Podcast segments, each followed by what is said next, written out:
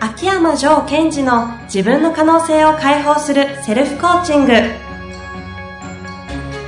卓越した人物が持つ共通した能力それは自己対話の力ポッドキャスト「自分の可能性を解放するセルフコーチングは」上場企業から中小企業までエグゼクティブコーチングトレーナーとして人材開発を行ってきた秋山城賢治がビジネスや人生で役立つセルフコーチングの技術について分かりやすく解説します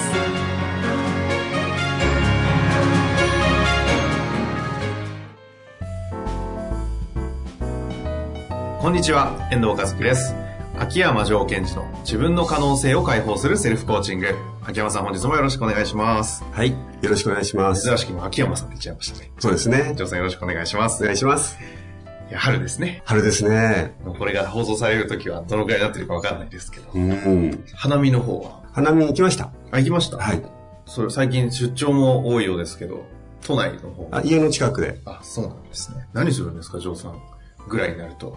いやいや、あのー夜は、い近くの公園にあ、家夜族、桜。家族で行き、はいはい。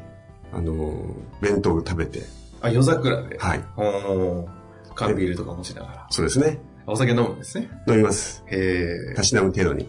え。いや、結構飲まれてしてますけども。 そうなんですね。はい。じゃあ、あの、今日はですね、はい。あの、そうそうそう、いろいろ話があるんですけども、はい。えーこの間、Kindle も出たじゃないですか。はい。出ましたな。んか気づけば、Kindle ランキング1位にもなってましたけれども、ありがとうございます。あ改めておめでとうございまあす。りがとうございます。っていう動きがあったり、ホームページができたりと、はい。する中でですね、あの、質問の方がかなり来始めていまして、はい。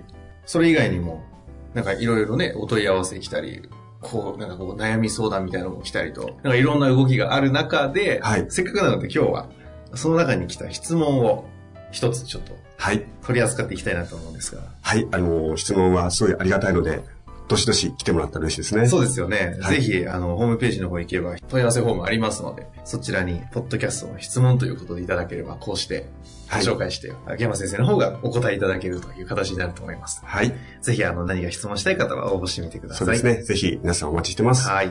という中でですね、今回の方、えー29歳の経営者の方からはい。ご質問が来ておりますのでご紹介いたします。ジョーさん、遠藤さん、こんにちは。都内でトレーニングジムを経営しているものです。今回の質問は自分の壁を抜けたかどうかの見極め方はという内容です。うん。仕事をしていてモヤモヤする場面は、えー数ヶ月に一度訪れます。そのモヤモヤはもがきながら、苦しみながら、悩みながらで数週間もすれば抜けられます。抜けた後は仕事へのモチベーションも高く、顧客の満足度も高い気がします。しかし、その後もモヤモヤは数ヶ月に一度訪れるのです。うん。もしかするとこれは壁を抜けたのではなく、壁に弾かれた状態を繰り返しているに過ぎないのではないかと考えるようになりました。壁を抜けたかどうかを確認するには、どのようにしたらよいのでしょうかご教授くださいませ。はい。こういうご質問でございます。あーこれはあの、非常にいい質問ですね。あ、そうですか。 はい。質問の巨匠のジョーさんが。巨匠かどうかわかりませんが。いや、でも私もそう思います。うんこう思ってる方多いと思いますよ。あ、そうですね。はあのー、まずこの質問を今聞いたときにはい感じてることは、この質問の方、素晴らしいなと思ったのほうは、ほうえっと、自分の状態がどういう状態かってことを感じてるということですね。うーん。この壁に弾かれた状態を繰り返しているので過ぎないのではないかとか、そのあたりですかそうですね。で、えー体の方でもちゃんと、えー、もやまをか、もやもやを感じているとか、ああ、なるほど。悩みながらえー抜けられると。うんうん。で抜けられたということは、そのモヤモヤの感覚が違うものに変わったってことも感じてるんですよ。ああ、体感覚として。そうですねなってるわけです。はい。そして、え抜けた後は仕事のモチベーションが高くということは、うんうんモチベーションが高い時の状態、感覚も感じてると。ああ、確かに確かに。で、えそれがちゃんと数ヶ月に一度訪れると。うんうん。で、ここの自分の体の感覚をちゃんと捉えて、なおかつ、えーこれは壁に弾かれた状態を繰り返してるのかなという思考を回してる。あ非常にこう自分に対する観察力っていうのが、えーしっかりされてますね。あ、なるほど。この行間からそこまで読み取るわけですね。でこの方本当にあの素晴らしいと思います。まあさすが体感覚という意味ではパーソナルトレーニング。そうですね、あね。の経営者というふうに、すみません、書かれてますけれども。そうですね。あの、パーソナルトレーニングの方、私のあの友達もいますし、まあ、やっぱそうなんですね。はいそういうお付き合いも多いんです。やっぱりお上手ですかそういう体の感覚を捉えるのは、ジョーさん、それこそ柔道整復師とかお持ちだったり。ああ、あのですね、その柔道整復師とかパーソナルトレーニングの方にも大きく2つあって、はいその、うーん筋肉とか骨の構造を思考だけで捉えてる方と、思考とともにその体感覚として同時に捉えてる方がいて、やっぱ後者の方はうまいですうね。ん。まあそ、そういう意味ではこの方も後者の方かなって感じは、うん。なんかしますよね。はい。この質問されてる方も、そういうその体感覚を捉えることができているっていう自分をまず知ってもらえたあまずはらいいですね。なるほど。まあ、いい意味で優秀だぞと言ってくれたような感じですね。そうですね。ですから、あの、他のリスナーの方でも、はいなんか自分なんかこう、もやもやしてるとか、抜けた感じがする、または抜けてない感じがするということは、今は。うん。その自分の感覚を捉えることができてるんだってことは自覚してほしいんですよ。お怖いのはその感覚を自覚してない方の方がちょっと怖いですね。ーなるほど。で、この方の質問なんですが、はい。まずですね、えー、こういうことというのは、まず何が起きてるかということなんですけども、うんうん。えーわかるもんですか、これだ けで。あの、まあ、この文面からですけどね。はい。えーこれを繰り返してますよね。あ数ヶ月に一度はい、はい。で、これは一つのパターンとして、そのやり方で前に進んでるっていうことが考えられますね。あこの方の成長するための戦略みたいな。あ、その通りです。うん。うーん。あ確かに。あそう読み取るんですか。あの面白いですね。遠藤さん、今かっこいい言い方しましたねいえ。その方の成長するための戦略。うん。まさにその通りですね。パターンみたいな感じですね。で、えっと、この方は、その、1ヶ月とか数ヶ月に一度そういう状態を作って、もやもやを出して頑張っていけるという、本当にその自分の中でのプログラムというか、うん成長のパターンを使えているということです。ああ。なるほど。それだけ聞くと、じゃあそのままでいいんじゃないのって気もちょっとしちゃいましたが。あの、すいませんが、シンプルそうです。へえ。た、だ、無意識ではこのパターンを使ってるんですが、うんうん意識で考えるとやっぱりしんどいですよね。まあそうですよね。数ヶ月に一度抜けたと思ったら、またもやもや、抜けた、うんもやもや、みたいなね。はい、でそうなってくると質問の方のようにえ僕はこれを、えー壁に弾かれた状態を繰り返してるんじゃないかなっていうふうに思ってしまうんですよああ。でそうではなくって、うんうんうんそのやり方で成長してるんだよということにはまず気づいてほしいですねなるほど。この方が気づくこと今、もうすでに2つありますよね。はい自分がその感覚を取るうまさがあるってことう。んそうやって、こう、もやもやと、その、なんていうんですか、抜けたっていうのを繰り返しながら成長しているという、はいこの2つまず気づけと。そうですねうん。で、えーまずこの2つを気づいた後にただこのやり方はもう本人は嫌だなと思ってるわけですよ確かに。その感じはしますね。はい。だとすると、えっと、違うやり方というのを自分の中にインストールしていくってことをされるといいと思うんですね。ほうほう。例えばどんな感じですか、これうーん。あの、まずですね、は。はい。この方が使っている戦略は、ん。もやもやし、苦しみながら悩みながらすると、自分は成長できるっていうのが、えー深い信念であるように感じます。ああ。今おっしゃったその、もやもや苦しみながらそれでも成長するみたいな信念は結構多いうん。気がしますね、一般的に。そうですね。そういうふうな、てかそれが成長だっていう、なんていうんですか、こう、世の中の風潮もあるかのようなあり感ますじもしますけど。で、それは、あの、成長する一つの戦略としては存在すると思うんですうよんうん。つまり苦しんでもやもやして、うーんって抜けると、なんか、いいことが悪いみたいなね。そうじゃない方法って逆にありますかね。もちろんあります、あります。こう、気持ちよくどんどんスパンスパン抜けてっちゃうみたいな。あ、もちろんあります。いやいやいや。 いやいや、本当ですか。あの、私たちは、はいなんか、えっ、と、辛いこと、しんどいことをやると、え成長できるというふうに信じ込んでるんです。うんうん。でいや、そう思います。大切なことは、それも有効なやり方としては存在すると私は分かっています。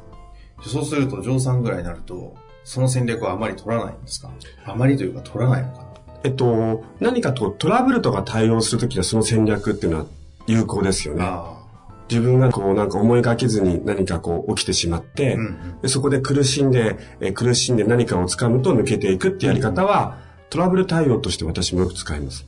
しかし、しかし、そうです。しかし、そうじゃないやり方もあるということですね。どんなやり方があるんですかまず、えーこの方なんですけども、この方を例にとっていくとですね、はい。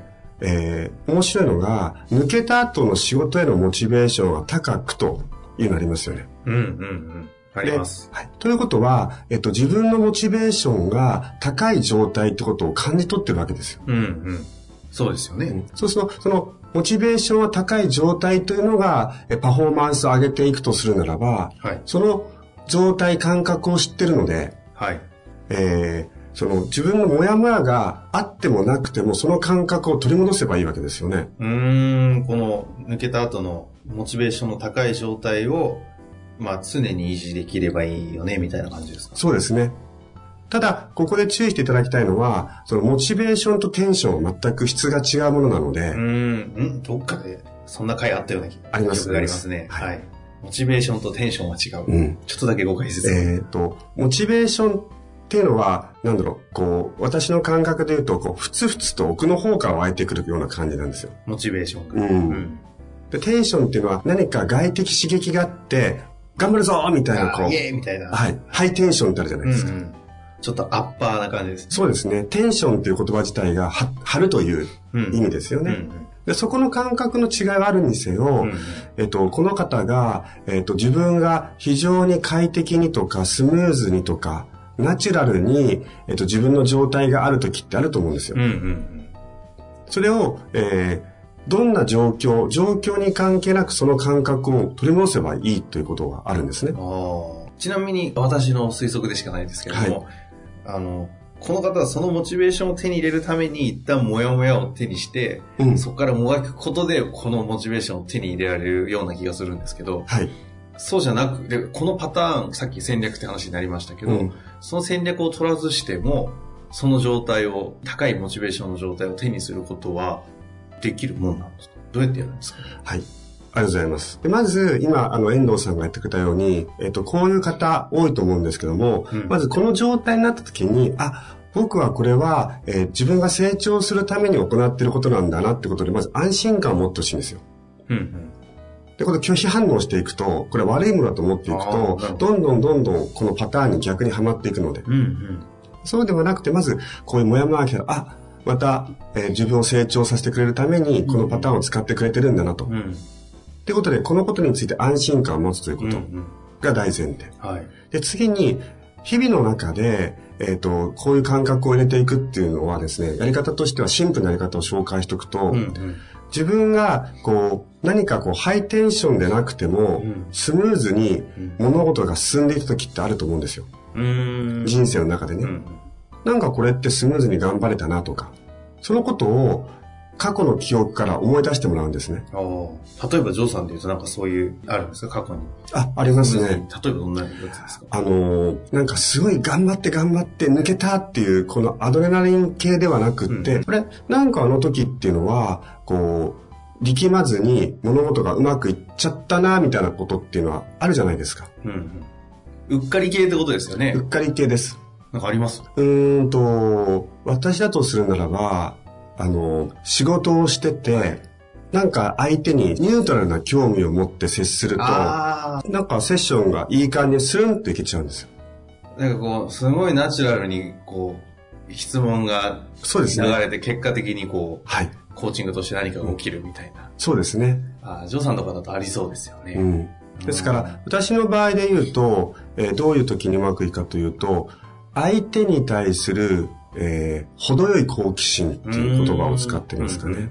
なるほど、なるほど。それをうっかりやって、程よい好奇心で、スーッとこう会話が流れていく時とかが、ジョーさんでいう、この方のいい感じのモチベーションみたいな。うん、そうですね。で、えー逆にその結果にとらわれちゃうとかですね、うんうんえっと、このお客さんを何とかしなくちゃ、何とかしなくちゃっていうと、やっぱり力みが入ってくるので、力みが入ってやった後は、はあ、よかった、やったぜっていう、こう、猛烈な達成感があるんでですすがが、、人気ですね。そうですね。そうじゃなくて、こう、スルンといく感じがあるんですよ。ほうほうほう。むき卵をつるんと抜けた時の。ああ、いい表現ですね、いい表現ですね。で、必ず人には、そういう経験ってあるんですね。あなんかよくわからないけど、あ。はい。うまくことがいっちゃったみたいな。